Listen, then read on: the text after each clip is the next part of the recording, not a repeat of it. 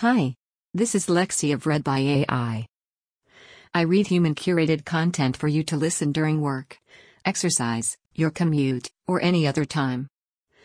Without further ado, how major Democratic and Republican blocs are responding to the Mueller report by Perry Bacon Jr. from 538. The Mueller report, released in full on Thursday, has complicated the politics of the broader Trump Russia story for both Democrats and Republicans. Congressional Democrats are facing an obvious question what should they do now? Before the report's release, House Speaker Nancy Pelosi downplayed the idea of impeaching President Trump.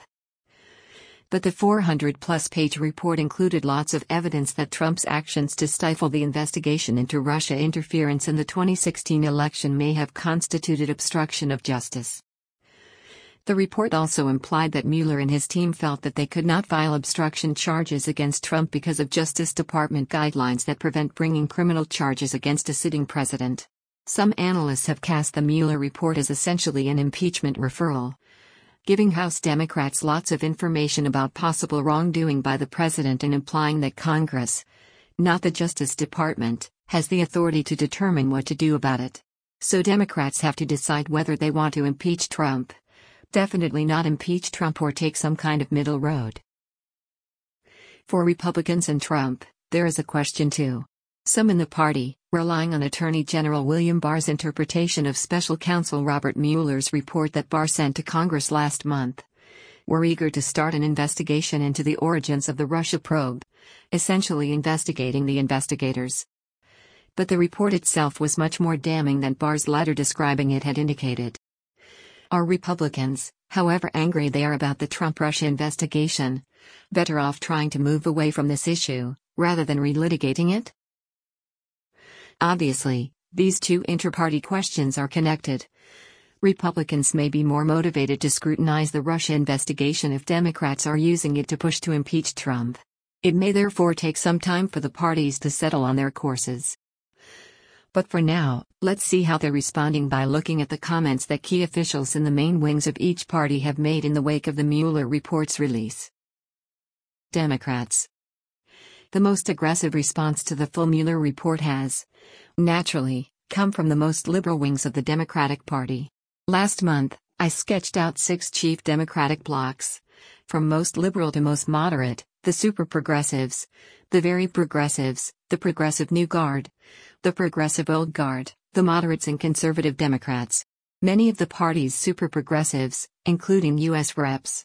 Alexandria Ocasio Cortez of New York, Ilhan Omar of Minnesota, and Rashida Tlaib of Michigan, are already talking about impeachment, as is a key voice in the party's very progressive bloc, Senator Elizabeth Warren of Massachusetts.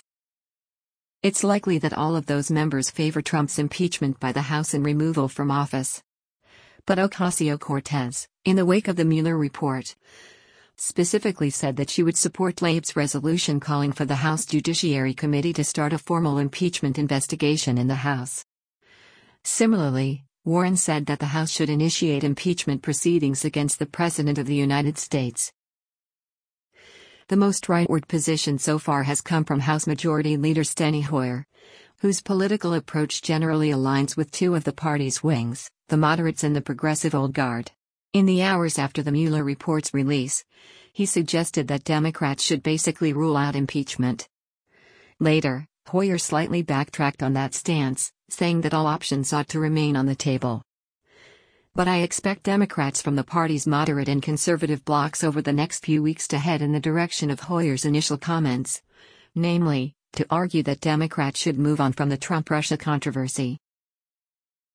Somewhere in the middle are the party's progressive New Guard and progressive Old Guard. These blocs, which include most of the party's presidential contenders and key congressional leaders like Pelosi and Senate Minority Leader Charles Schumer, have essentially settled on two fairly non controversial positions. To push the Justice Department to allow all members of Congress to see the unredacted version of the Mueller report and for Mueller to testify on Capitol Hill. Those are pretty risk free moves. That probably buys these groups another month before they have to weigh in on the impeachment question. But at some point, key Democrats, particularly Pelosi and the presidential candidates, will have to answer a bunch of impeachment related questions. Should the House start a formal impeachment investigation? Should the party consider some other kind of measure, such as a censure, to signal its disapproval of the Trump actions that are described in the Mueller report, but not take any steps toward impeachment? Should Democrats instead seek to sanction a lower level official in the administration like Barr, who they say misled the country in his initial description of Mueller's findings? Or should Democrats fully move on from Trump Russia, even as they investigate the president on other issues? Republicans I've seen several different positions and views from Republicans in the wake of the Mueller report. To map up these positions, we'll use the five main GOP blocs I wrote about last month. From most aligned with Trump to least, the Trumpists, the pro Trumpers, Trump skeptical conservatives, Trump skeptical moderates, and anti Trumpers.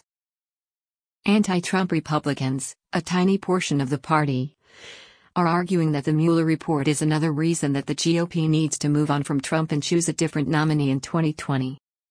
Senator Susan Collins of Maine, a key voice in the Trump skeptical moderate bloc of the party, hasn't gone that far, but she has said that she wants Mueller to testify before Congress, an appearance that is unlikely to be particularly helpful to Trump. Senator Mitt Romney of Utah, another Trump skeptical moderate, blasted the president after the report's release, saying that he was sickened by the behavior of Trump and others as described by Mueller's team. But I assume that the positions espoused by those two wings of the GOP will have little impact on the rest of the party, those blocs aren't very influential. What will be interesting to watch, however, is the debate between the Trumpists and the pro Trump Republicans. As their names suggest, both groups are supportive of Trump as a default. A key difference between them is often how far they're willing to go to back the president, Trumpists have historically been willing to go further. And, indeed, some of the Republicans who are most closely aligned with the president, such as U.S. Representative Jim Jordan of Ohio, still want to investigate the Russia investigation.